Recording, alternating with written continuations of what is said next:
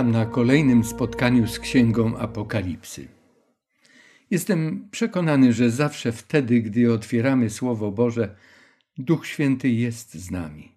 Czy i wy, drodzy słuchacze, macie takie przeświadczenie, że Duch Prawdy nie tylko otwiera nasze oczy i uszy, serca i umysły na treści przez nas poznawane, ale także wzbudza pragnienie ciągłego czytania i słuchania Słowa Bożego? Mamy przed sobą kolejną sposobność, aby On nam towarzyszył i błogosławił. Pochylmy przedtem głowy, aby modlić się. Ojcze nasz, który jesteś w niebie, przyjmij nasze podziękowanie za życie, zdrowie, a także za tę sposobność podobnego spotkania się i czytania Twojego świętego słowa. Prosimy o prowadzenie nas przez Ducha Twego Świętego w czasie, gdy będziemy czytać i rozważać te kolejne myśli, które zawarte są w Księdze Objawienia. Prosimy o to w imieniu naszego Zbawiciela, Jezusa Chrystusa. Wysłuchaj naszą modlitwę. Amen. Wizja opisana w dwunastym rozdziale Apokalipsy kończy się dziwnymi, zaskakującymi słowami. Zawrzał smok gniewem na niewiastę i odszedł, aby podjąć walkę z resztą jej potomstwa, które strzeże przykazań Bożych i trwa przy świadectwie o Jezusie. Na poprzednich spotkaniach mówiliśmy o tym, że tekst Apokalipsa, 12 rozdział, wiersz 17, jest to tekst dwukierunkowy, czyli jak pamiętamy, taki, który zamyka wizję, w tym przypadku w dwunastym rozdziale, a zarazem przygotowuje czytelnika na zrozumienie wizji opisanych w rozdziałach następnych, czyli w naszym przypadku w rozdziale trzynastym i czternastym. Przedtem jednak mam pytanie. Czy zdarzyło ci się kiedykolwiek, że bardzo uważnie wpatrywałeś się w coś konkretnego, co miałeś przed sobą? Coś, co inne osoby też widziały i potrafiły to określić. A ty patrzyłeś na to samo i nic sensownego nie mogłeś w tym dostrzec. Dlaczego o to pytam? A to dlatego, że na dzisiejszym spotkaniu będziemy chcieli znaleźć w tekstach Apokalipsy bardzo ważne treści, które nie zawsze są zauważane i zwykle umykają czytelnikom tej księgi, czytelnikom, którzy traktują ją pobieżnie, powierzchownie. Aby to sobie jakoś uzmysłowić, zróbmy takie małe doświadczenie. Popatrz uważnie, co widzisz na tym ekranie. Z czym możesz kojarzyć ten obraz. A teraz to może być łatwiejsze, prawda? Podpowiem tylko, że na każdym z tych obrazów można dostrzec przynajmniej dwa rysunki, a ten już będzie zupełnie prosty do odgadnięcia. Widzisz to, co jest nad tym ekranie? Rzeczywistości nie zawsze są takie, jak je postrzegamy na pierwszy rzut oka, przy pierwszym czytaniu. Prawda? W liście do Hebrajczyków w piątym rozdziale i wierszu czternastym czytamy: Pokarm zaś stały jest dla dorosłych, którzy przez długie używanie mają władze poznawcze wyćwiczone do rozróżniania dobrego i złego. Jest to stwierdzenie, spostrzeżenie, że umiejętność rozróżniania dobra i zła, prawdy i kłamstwa i tak dalej, i tym podobne, wymaga staranności, doświadczenia, które angażują i uwagę, i czas, i trzeba włożyć trochę w to wysiłku. Aby cokolwiek zobaczyć na tym trójwymiarowym obrazie, trzeba jeszcze większej koncentracji, wysiłku i uwagi. Ale warto poświęcić czas, aby w jego głębi odczytać zapisane wspaniałe życzenie. Nie powiem, jakie to jest, starajcie się wpatrzyć, aż zobaczycie. Wysiłek, uwaga, czas i staranność są wielce nagradzające. I warto znowu powtórzyć, rzeczywistość nie zawsze jest taka, jak ją postrzegamy. Podobnie może być też przy czytaniu Słowa Bożego. Prorok Daniel pod koniec swojego życia i całej serii wizji proroczych, które otrzymał, usłyszał bardzo ważne słowa, które świadczą, że zrozumienie proroctw zawartych w Słowie Bożym zależne jest nie tylko od ludzkiego intelektu i operatywności naszego rozumu. Posłuchajmy tych słów, które możemy znaleźć w księdze Daniela w dwunastym rozdziale i wierszu dziesiątym. Wielu będzie oczyszczonych, wybielonych i wypławionych, lecz bezbożni będą postępować bezbożnie. Żaden bezbożny nie będzie miał poznania, ale roztropni będą mieli poznanie. Roztropni wcześniej zostali określeni w tym dwunastym rozdziale. To są ci, którzy są wierni Bogu, którzy świecą jak gwiazdy i prowadzą wielu ludzi do sprawiedliwości. A teraz sięgnijmy już do tekstu. Objawienie 12 rozdział i wiersz 17. I zawrzał smok gniewem na niewiastę i odszedł, aby podjąć walkę z resztą jej potomstwa, które szczerze przykazań Bożych i trwa przy świadectwie o Jezusie.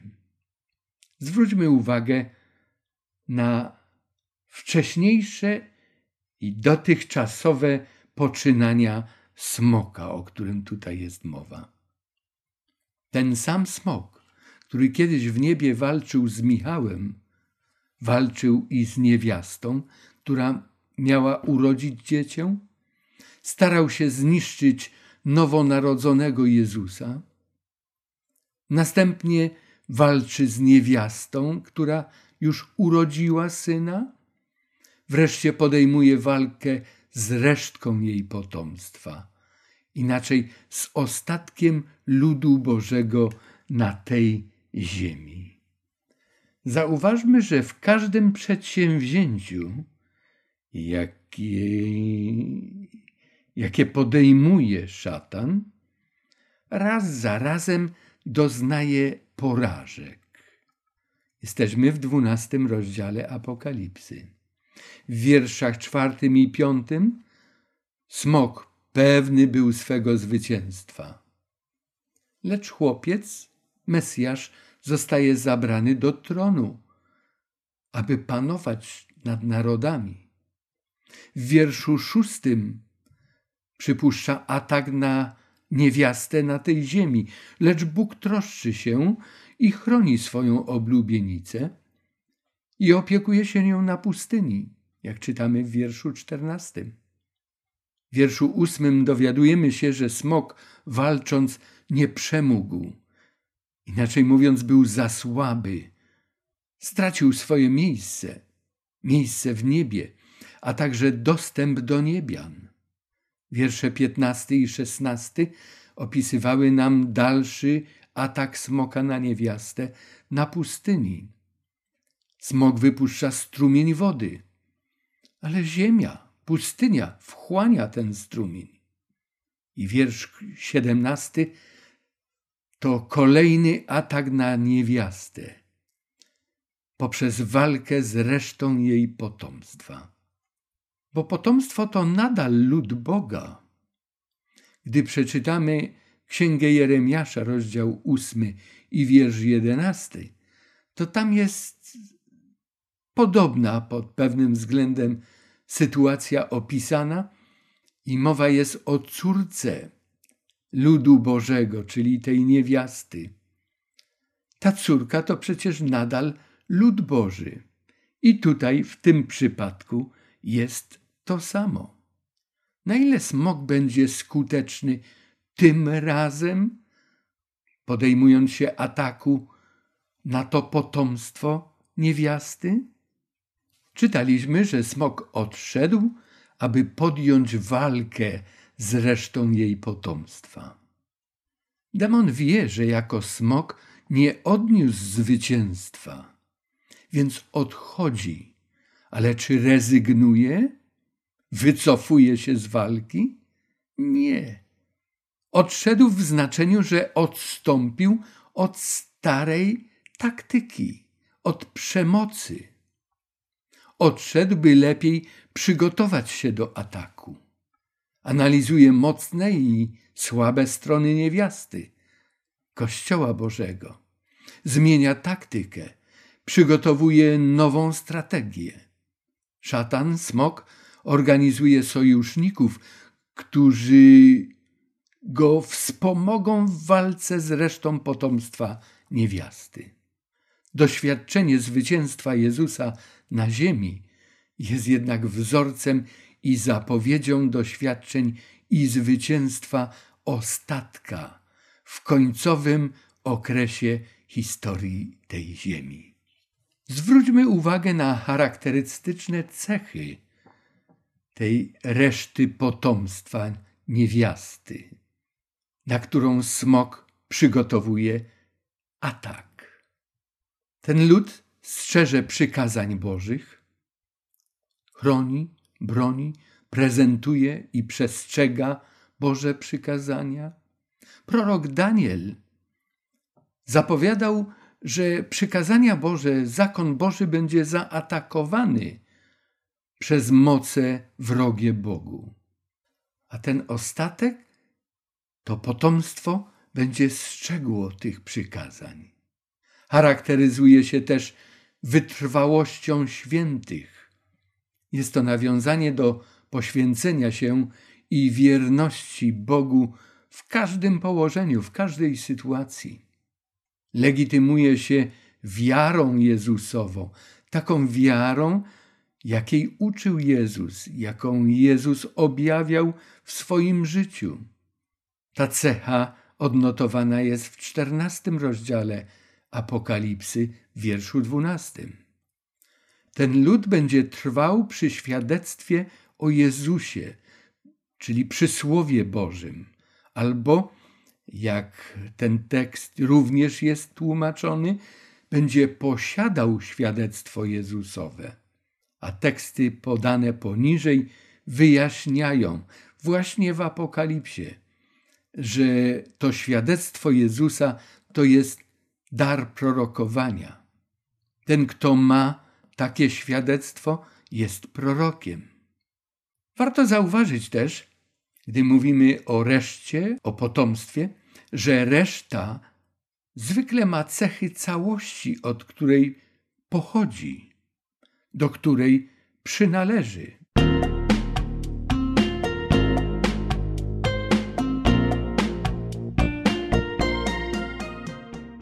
Przypomnijmy sobie metody walki smoka z Kościołem. Diabeł posługuje się dwoma metodami głównie. Jest to przemoc i kłamstwo, oszustwo, zwiedzenie. Która z tych metod jest skuteczniejsza? Historia dowiodła, że prześladowania często przynosiły skutek odwrotny od zamierzonego. Trudności i prześladowania zespalają wierzących. Ludzie zastanawiają się, dlaczego wierzący w Boga są gotowi na te wszystkie poświęcenia i trudności, a nawet na oddanie życia dla tej sprawy, dla Ewangelii. Ludzie tacy często się nawracają. Również chcą oprzeć swoje życie na czymś trwałym. Modlitwy, wtedy gdy ludzie przeżywają trudności, są żarliwe, są szczere. Wiara wzmacnia się i wzrasta. Natomiast zwiedzenie powoduje dezorientację, zamieszanie. Trudno czasem stwierdzić, co jest prawdą, a co fałszem. I to jest jedna z metod diabła, którą się często posługuje. Szatan, którego metoda stosowania przemocy i gwałtu nie przyniosła oczekiwanych przezeń efektów, postanowił tym razem kłamstwem i oszustwem zaatakować wierzących w Boga. W tym celu przygotował i wyszkolił spośród mieszkańców ziemi, znamy ten zwrot, mieszkańcy ziemi, prawda? To są ci, którzy występują przeciwko Bogu. Przygotował sobie z nich zgrany zespół, który razem z nim będzie współpracował. Popatrzmy na te moce przeciwne resztce Kościoła. Ta koalicja składa się z trzech członów. Występuje tam smok, zwierzę z morza i zwierzę z ziemi. O tych zwierzętach czytać będziemy w trzynastym rozdziale. Znamienne jest to, że Apokalipsa przedstawia Boga zbawiającego jako Ojca, Syna i Ducha Świętego. Te trzy istoty realizują plan zbawienia. Czy jest to możliwe, by smok, zwierzę z morza i zwierzę z ziemi, walcząc z resztką, decydowali się na imitację zbawczej misji i funkcji Ojca, Syna i Ducha Świętego, po to, by oszukać i wprowadzić ludzi w błąd? Rozpoznanie zwiedzeń opisanych w drugiej części Apokalipsy jest dość trudne, ale niezwykle istotne z uwagi na ważność właściwego rozumienia atakowanych prawd teologicznych, prawd odnośnie Boga, odnośnie Jego działania. Zwiedzenia w czasie końca polegają głównie na próbach podrabiania osób, fałszowaniu poselstw, podrabianiu znaków identyfikujących prawdziwych czcicieli, a także nawet istoty i tożsamość Kościoła Bożego. Kim są sojusznicy szatana? Jest to zwierzę z morza, jak mówiliśmy, opisane w trzynastym rozdziale w pierwszych dziesięciu tekstach, a także zwierzę z ziemi, które opisane jest i jego działalność również w trzynastym rozdziale od wiersza jedenastego do siedemnastego. Jest to świetnie zorganizowana opozycja wobec wszystkiego i wszystkich, którzy działają po stronie Boga na rzecz zbawienia zgubionych, grzesznych ludzi. Smok funkcjonuje tutaj jako głównodowodzący. On rozdziela funkcje i rolę. On też dzierży władzę, którą, jeżeli uzna za słuszne, obdzieli też innych. Wśród przeciwników Boga istnieje wyraźny podział ról. Koalicja ta zdecydowała się iść na całość, jak to obecnie często słyszymy, i tym razem zwyciężyć wreszcie tę walkę z ludem Boga na tej ziemi. Dwunasty i trzynasty rozdział objawienia prezentują trzech głównych aktorów tej sceny, ukazanych w drugiej części księgi. Pierwszy, jak mówiliśmy, to smok, przedstawiony w dwunastym rozdziale, a jego dwaj sprzymierzeńcy to zwierzę wychodzące z morza i zwierzę wychodzące z ziemi. Odpowiednie teksty przy nich tutaj widnieją. Razem tworzą taką szatańską trójcę, trio, upodabniając się do trzech istot boskich Ojca, Syna i Ducha Świętego. Do końca księgi te sprzymierzone z sobą moce, przybierając różne formy i działania, czynią wszystko, aby odwieść ludzi od Boga i zaangażować ich w służbie diabłu. Teksty z szesnastego rozdziału dziewiętnastego i dwudziestego bardzo mocno i ostro to rysują. Szatan, jak mówiliśmy, odgrywa główną rolę i przedstawiony został jako antyteza Boga Ojca. On to od początku dążył do równości z Bogiem. On rozdziela rolę w tej walce. On kieruje frontem, on udziela uwierzytelnień. Zobaczymy to bardzo wyraźnie w następnych naszych spotkaniach, ale i w tym. Dlaczego diabeł przyjął taką taktykę działania w walce z resztką potomstwa niewiasty, z Kościołem nowotestamentowym? To jest pytanie, przed którym, przed którym trudno uciec. Nie stroniąc od pojęć i zachowań religijnych, łatwo można pokonać, oszukać, a nawet zniechęcić tych, którzy szanują Boga i Jego Słowo.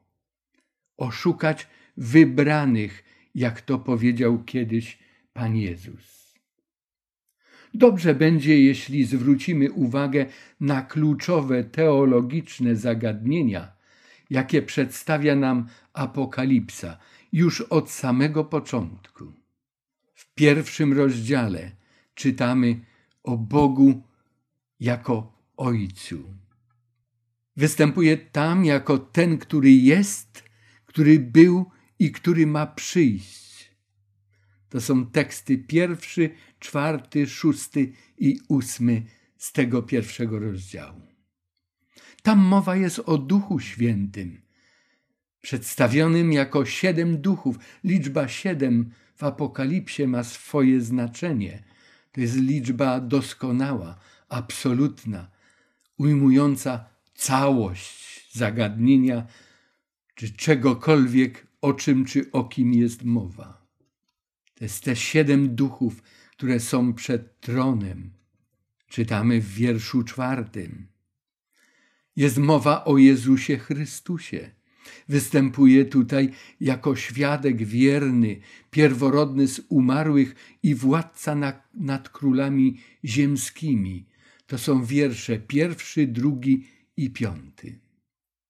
Wszystkie te istoty są ponownie przedstawione w rozdziałach czwartym i piątym, gdzie jest wizja otwartych drzwi do nieba, gdzie pokazany jest tron Boży. I tam jest mowa o dokładnym rozdziale funkcji i zadań, jakie każda z tych istot pełni w realizacji Bożego planu zbawienia człowieka. Ta trójca, to trio, które atakuje Boga, również imituje poszczególne istoty. Zacznijmy od Boga Ojca. Bóg mieszka w niebie. Smok, czyli szatan, on też był w niebie. On stamtąd pochodzi. Bóg ma tron. Widzimy wszędzie teksty. I po stronie charakterystyki Boga, i po stronie, gdzie charakteryzujemy smoka. On, smok, też ma tron. Tron, moc i władzę ojciec przekazuje w pewnym momencie Chrystusowi w realizacji planu zbawienia. Smok tron, moc i władzę przekazuje zwierzęciu z morza. Czytamy w trzynastym rozdziale, wierszu drugim i czwartym. Właśnie w realizacji własnego planu przeciwdziałania Bogu. Ojciec jest czczony przez istoty niebiańskie. Smog jest też czczony tutaj na tej ziemi, czczony przez swoich aniołów też. Ojciec żyje i króluje na wieki. I tu w tej antytezie mamy przedstawiony odwrotny koniec smoka. On na wieki zostanie zniszczony. Jest dwudziesty rozdział. Tutaj zwierzę z morza imituje, jak gdyby podrabia to, kim jest Chrystus i co czyni Chrystus. Chrystus, zanim rozpoczął swoją mesjanistyczną służbę, to został ochrzczony. On wyszedł z wody, wychodząc z wody, rozpoczyna swoją służbę. I to zwierzę z morza również rozpoczyna swoją działalność po wyjściu z wody. Chrystus jest obrazem Ojca. Zwierzę z morza obrazuje smoka. I mamy teksty stosowne. Chrystus ma wiele koron, diademów, jest zwycięzcą. Ma dziesięć koron diademów, to zwierzę, które wyszło z morza. Chrystus ma moc, tron i władzę, które otrzymał od Ojca. To zwierzę moc, tron i władzę otrzymuje od smoka. Chrystus otrzymał śmiertelną ranę. Został zabity dla naszego zbawienia. To zwierzę również otrzymuje śmiertelną ranę. Chrystus z martwych wstaje. To zwierzę również wraca do życia. Chrystus jest czczony po zmartwychwstaniu. W Apokalipsie w trzynastym rozdziale czytamy o tym hołdzie, jaki oddawany jest przez prawie wszystkich mieszkańców ziemi, temu zwierzęciu z morza. Chrystus po zmartwychwstaniu dzierży absolutną władzę na niebie i na ziemi. Zwierzę z morza po uleczeniu śmiertelnej rany dąży do tej absolutnej władzy na ziemi. Chrystus nosi miano również w Biblii Michał. To oznacza, kto jest jak Bóg. Odnośnie tego zwierzęcia w Apokalipsie pada pytanie, kto jest jak zwierzę? Chrystus działa globalnie dla wszystkich narodów, pokoleń, języków i ludów. Do nich wysyła swoich posłańców z Ewangelią. Zwierzę z morza również działa globalnie. Wszystkie narody, pokolenia i języki są mu posłuszne i oddają mu cześć. Są po jego stronie.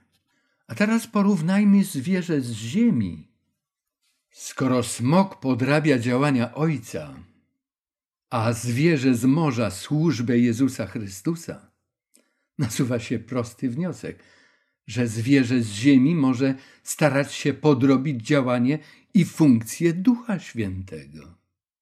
Czy tak rzeczywiście jest? Duch Święty, czytamy w Ewangeliach, jest podobny do Chrystusa. Ma te cechy, jakie miał Chrystus. To zwierzę z ziemi jest podobne do baranka. Uczy tego, co od Boga pochodzi. Natomiast zwierzę z ziemi mówi jak smok. Duch Święty wykonuje wszelką władzę Chrystusa w Jego imieniu. Zwierzę z ziemi wykonuje władzę pierwszego zwierzęcia, które imitowało Chrystusa. Duch Święty nakłania do czczenia Chrystusa. Zwierzę z ziemi nakłania do czczenia zwierzęcia z morza. Duch Święty czyni wielkie cuda. Opisane są w księdze głównie dziejów apostolskich, ale nie tylko. I to zwierzę z ziemi czyni wielkie cuda. Gdy Duch Święty zstąpił, to ogień towarzyszył Jego przyjściu na tę ziemię. Zwierzę z ziemi sprowadza również ogień z nieba na ziemię. Duch Święty daje ożywcze tchnienie i nowe życie. To zwierzę daje ożywczego ducha obrazowi zwierzęcia. Duch Święty powoduje przyjęcie pieczęci na czoło To zwierzę z ziemi powoduje przyjęcie znamienia na prawą rękę lub na czoło.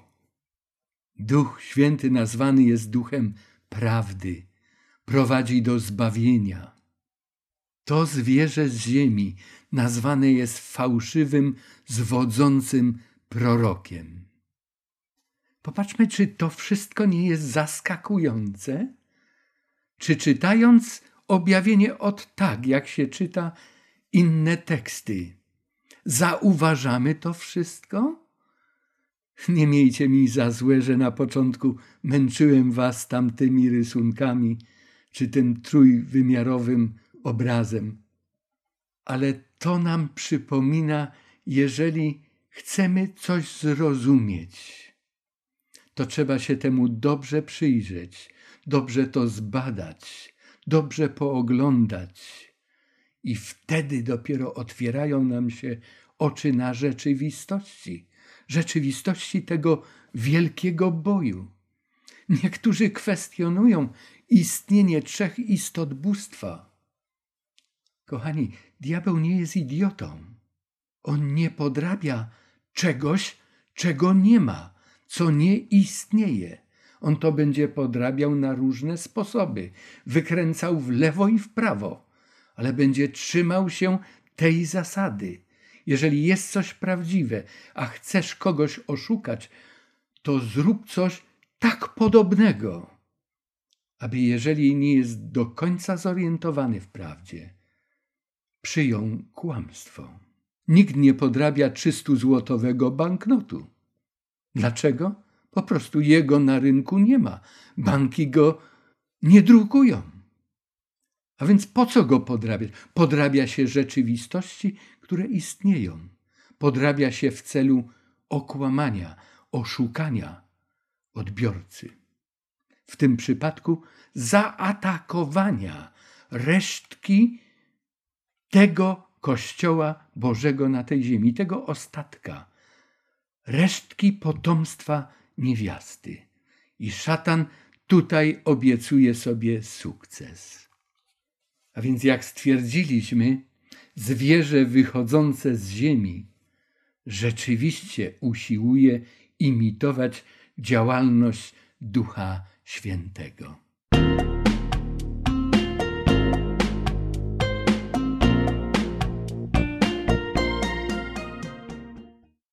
Zwróćmy uwagę na ten tytuł Kłamliwe znaki i cuda. W czasie końca dojdzie do oszustwa na skalę ogólnoświatową na tym polu. Szatan montuje fałszywą trójcę wkraczającą na teren, gdzie, jak ludzie uważają, może działać tylko Bóg, czyli Ojciec, Syn i Duch Święty.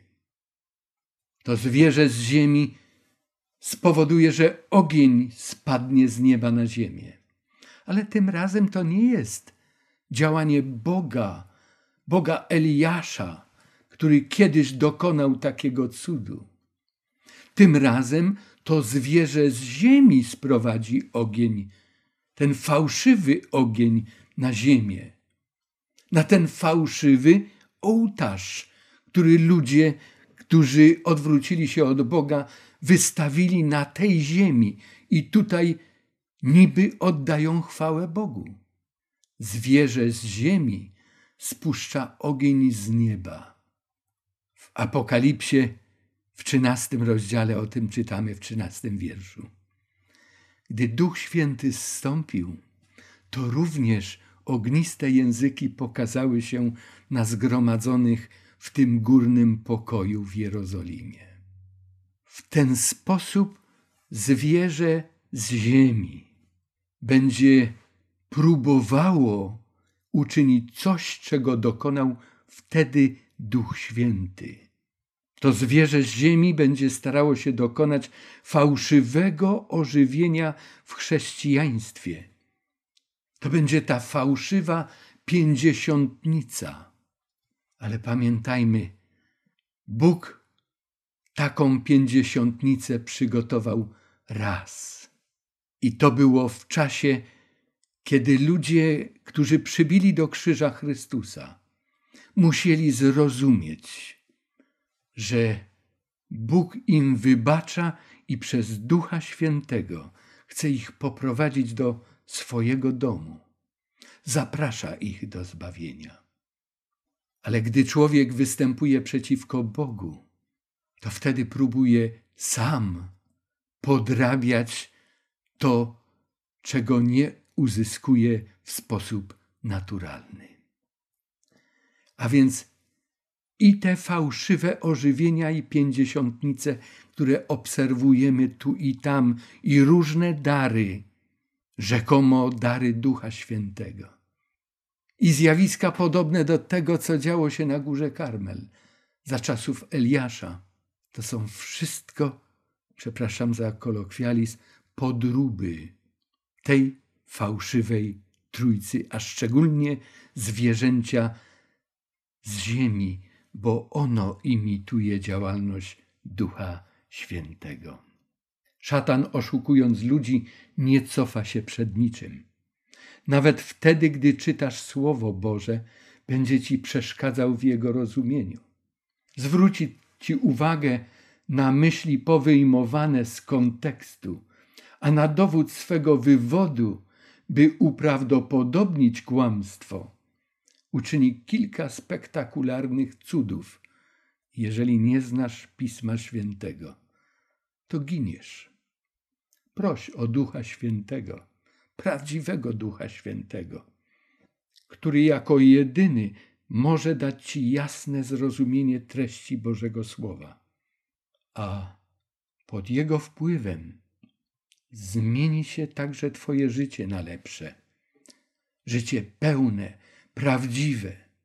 Życie nie polegające na ekstatycznych uniesieniach, wspaniale brzmiących słowach. Życie, które jest rzeczywistą odmianą charakteru Twojego, Twoich upodobań, Twoich dążeń, Twoich celów, Twojej całej życiowej drogi. Nie szukaj w Biblii tego, co chciałbyś tam znaleźć, ale przyjmij wszystko to, co Bóg tam zawarł. I stosuj to w swoim codziennym życiu. Prowadź je w zgodzie z wolą Twojego Zbawiciela. Nie daj się oszukać zwodzicielowi. Nie daj się mu podejść przez jego nadzwyczajne znaki i cuda. Chcę powiedzieć, że największe zwiedzenie wszechczasów jest jeszcze wciąż przed nami. Jest to oszustwo na gruncie spełnienia się największej chrześcijańskiej nadziei. Dotyczy powtórnego przyjścia Jezusa Chrystusa. Posłuchajmy tej rozmowy Jezusa z apostołami. A gdy siedział na górze oliwnej, przystąpili do niego uczniowie na osobności, mówiąc: Powiedz nam, kiedy się to stanie? Tam Chrystus mówił o zburzeniu Jerozolimy, miasta. I jaki będzie znak Twego przyjścia i końca świata? A Jezus odpowiadając, rzekł im: Baczcie, żeby was kto nie zwiódł, albowiem wielu przyjdzie w imieniu moim, mówiąc: Jam jest Chrystus i wielu zwiodą. Gdyby wam tedy kto powiedział, oto tu jest Chrystus albo tam, nie wierzcie. Powstaną bowiem fałszywi Mesjasze, fałszywi prorocy i czynić będą wielkie znaki i cuda, aby o ile można zwieść i wybranych. Oto wam przepowiedziałem. Gdyby więc wam powiedzieli: Oto jest na pustyni, nie wychodźcie. Oto jest w kryjówce, nie wierzcie. Gdyż jak błyskawica pojawia się od wschodu i jaśnieje aż na zachód, tak będzie z przyjściem syna człowieczego. Jakie to cudowne, że Chrystus pozostawił nam to ostrzeżenie. Dzisiaj ludzie są żądni cudu. Pójdą gdziekolwiek, gdzie usłyszą, że coś cudownego się stało. Gdzieś tam jakiś, jakiś, jakiś korzeń się poruszył. gdzieś z jakiegoś sęka popłynęła woda czy krew, łzy, cokolwiek by to było. Zinterpretują to po swojemu. Cudu, cudu. Wyobrażacie sobie, gdy demon przez swoich przedstawicieli objawi, że Mesjasza, tego, który obiecał, że przyjdzie, można gdzieś tam spotkać? Spirytyści już to próbują w tej chwili czynić. Ale ludzie, którzy by nigdy nie dotknęli spraw spirytystycznych, religijni, ale nie znający Pisma Świętego, gdy usłyszą taką wieść, popędzą, zniszczą, zdepczą łany zbóż, żeby to zobaczyć. Chrystus mówi: Nie wierzcie. Kochani, o powtórnym przyjściu Chrystusa nie dowiemy się nawet z mass mediów. Chociaż one starają się wszystko wyciągnąć i wszystko pokazać. Już chciałem powiedzieć i dobre, i złe, ale tego dobrego jest tak niewiele, prawie że nie ma. W tym morzu zła, krwi, nieprawości, oszustwa, kłamstwa, zdrady, podstępu. Wszystko, co szlachetne i dobre, zdaje się być stłamszone, ale to, co jest prawdziwe, ono się ostoi. Dzięki Jezu za te ostrzeżenia. Chrystus dodatkowo i Duch Święty przez apostoła Pawła daje nam pouczenia i ostrzeżenia w tym względzie. Paweł, nawiązując do myśli o powtórnym przyjściu Chrystusa, napisał do Tesaloniczan w drugim liście, w drugim rozdziale. Tutaj wszystkie teksty mamy podane. Niech was nikt w żaden sposób nie zwodzi, bo nie nastanie pierwej, tu chodzi o tę rzeczywistość, gdy Chrystus powróci. Nie nastanie pierwej, zanim nie przyjdzie odstępstwo i nie objawi się człowiek niegodziwości, syn zatracenia. Przeciwnik, który wynosi się ponad wszystko, co się zowie Bogiem lub jest przedmiotem boskiej czci, a nawet zasiądzie w świątyni Bożej, podając się za Boga. Paweł jeszcze nie znał treści objawienia, ale on miał objawienia od Boga dodatkowe, o, którym, o których czytamy. A ów niegodziwiec przyjdzie za sprawą szatana z wszelką mocą wśród znaków i rzekomych cudów i wśród wszelkich podstępnych oszustw wobec tych, proszę uważać teraz, którzy mają zginąć. Dlaczego ludzie mają zginąć? Kto o tym zadecydował? mają zginąć, ponieważ nie przyjęli miłości prawdy, która mogła ich zbawić. Bóg nie chce, aby ktokolwiek zginął. Dlatego przysyła nam słowo prawdy, Ewangelię. Przysyła nam ostrzeżenia. Ale jeżeli człowiek wybiera i decyduje, że chce czynić to, co sobie upatrzył, to czytamy dalej, że dlatego Bóg zsyła na nich ostry obłęd, także wierzą kłamstwu, aby zostali osądzeni wszyscy, którzy nie uwierzyli prawdzie, lecz znaleźli upodobanie w nieprawości. My jednak, pisze dalej apostoł Paweł, my jednak powinniśmy dziękować Bogu zawsze za was, bracia, umiłowani przez Pana, że Bóg wybrał was od początku ku zbawieniu przez Ducha, który uświęca i przez wiarę w prawdę. Są niesamowite słowa. Warto do nich często wracać. Zachęcam Was. Ja również bardzo Bogu dziękuję za Was, słuchaczy, którzy bierzecie udział w tych spotkaniach i za wszystkich ludzi, z którymi się spotykam i nie spotykam.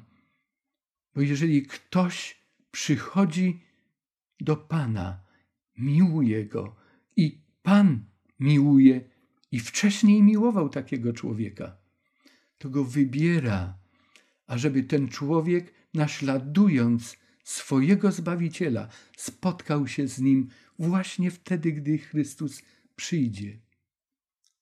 Zwiedzenia ostatnich dni będą nie do zaprzeczenia wydarzenia będą potwierdzone nawet badaniami naukowymi.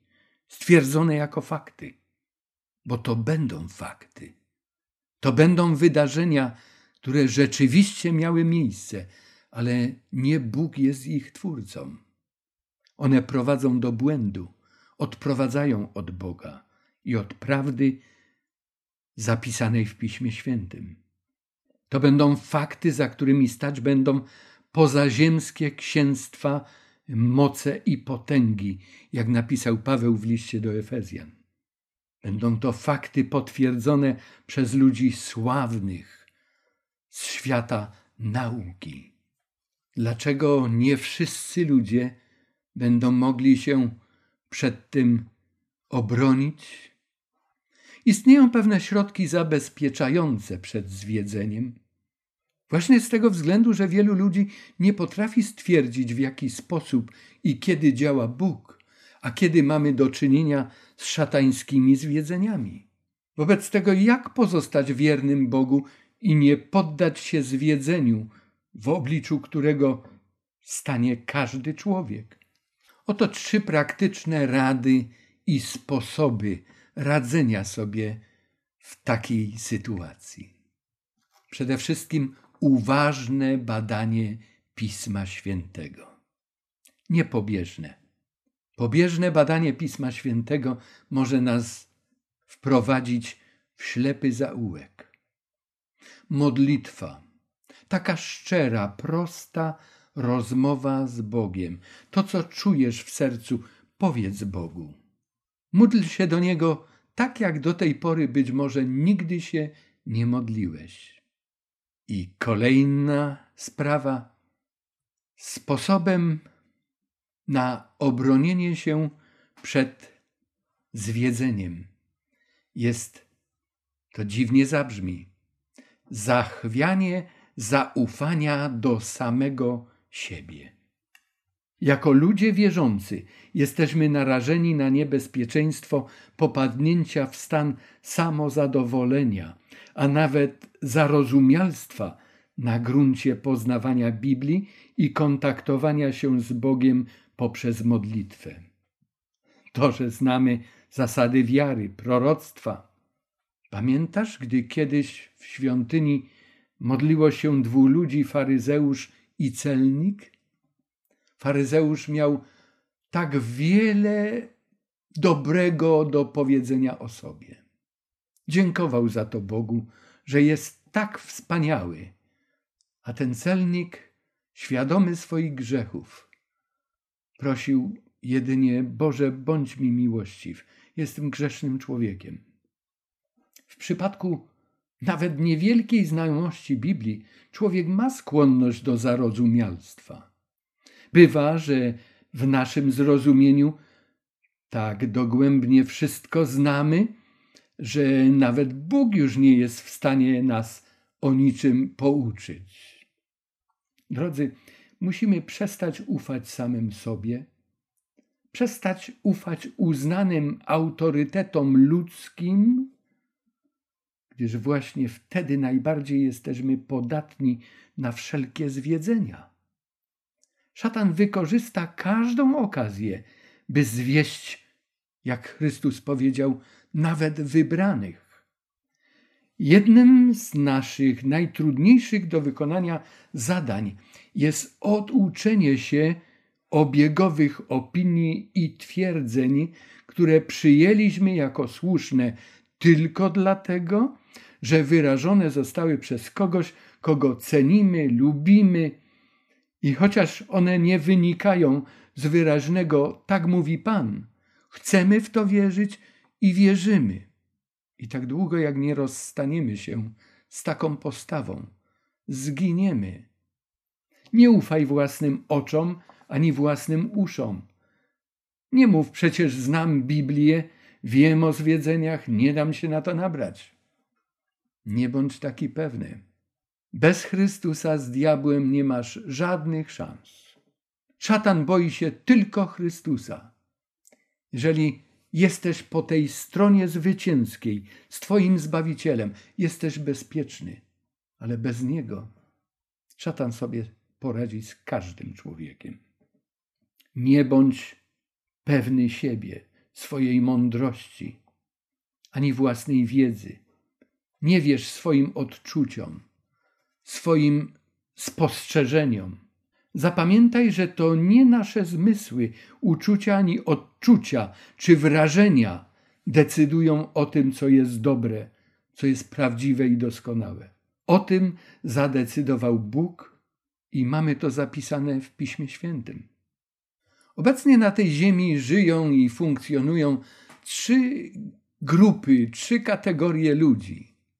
Jedni to są ci, którzy kochają prawdę, inni, którzy walczą z prawdą. Ani jedna, ani druga grupa z tych dwóch nie jest liczna. Najliczniejszą grupą to są ci pośrodku, obojętni naprawdę. Gdzieś tam wygodnie, między jednym a drugim, neutralni, jak mówią. Ostatnie wydarzenia spowodują, że ludzie będą mogli wyraźniej zobaczyć obydwie strony konfliktu wieków i wtedy określić się po jednej albo po drugiej stronie. W końcówce dziejów pozostaną tylko dwie grupy: z Bogiem i prawdą, albo po przeciwnej stronie. Gdzie wtedy będziemy? Gdzie będę ja?